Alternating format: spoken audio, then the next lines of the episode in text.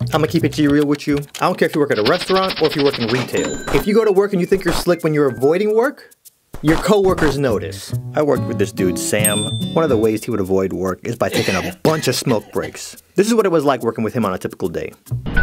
Yeah, Stephanie, I just came back from lunch, but I'm gonna take my quick uh 50th smoke break for the day.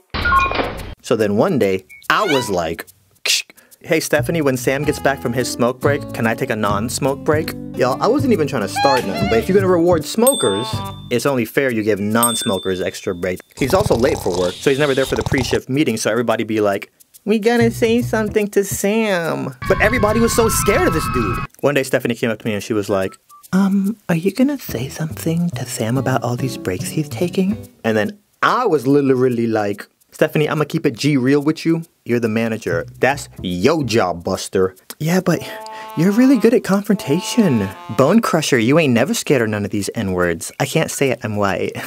and you see what I mean? Now, now even Stephanie doesn't want to do her job. The laziness is rubbing off on her. This man annoyed me so much that I called him out. I'm moving too fast. Let me back up. I'll get to that in a second. One day, Sam figured out that on top of his 50 smoke breaks, he could add bathroom breaks to his schedule.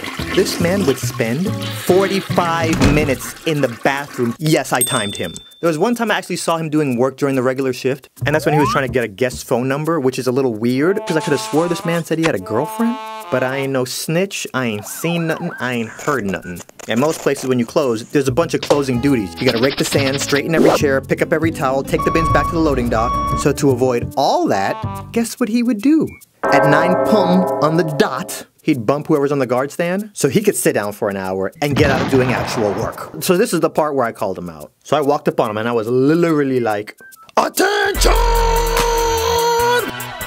Hey bro, I'm gonna keep it G real with you. I just wanted to let you know, everybody out here talking mad junk about you behind your back. But you ain't heard that from me, cause I ain't one to gossip. Who is saying this? I ain't no snitch that ain't have my block raised me, okay? You go in the bathroom for an hour. One dude has a theory that you be in there taking pictures of your feet and posting them on Feet Finder. Somebody else even said the only reason you actually do work and get on the guard stand at night is to avoid cleaning the pool deck. But you ain't heard that from me, cause I ain't one to gossip. You know what this man said to me? If anybody else would have come up to me and told me what you just said, I'd slap them in the mouth right now.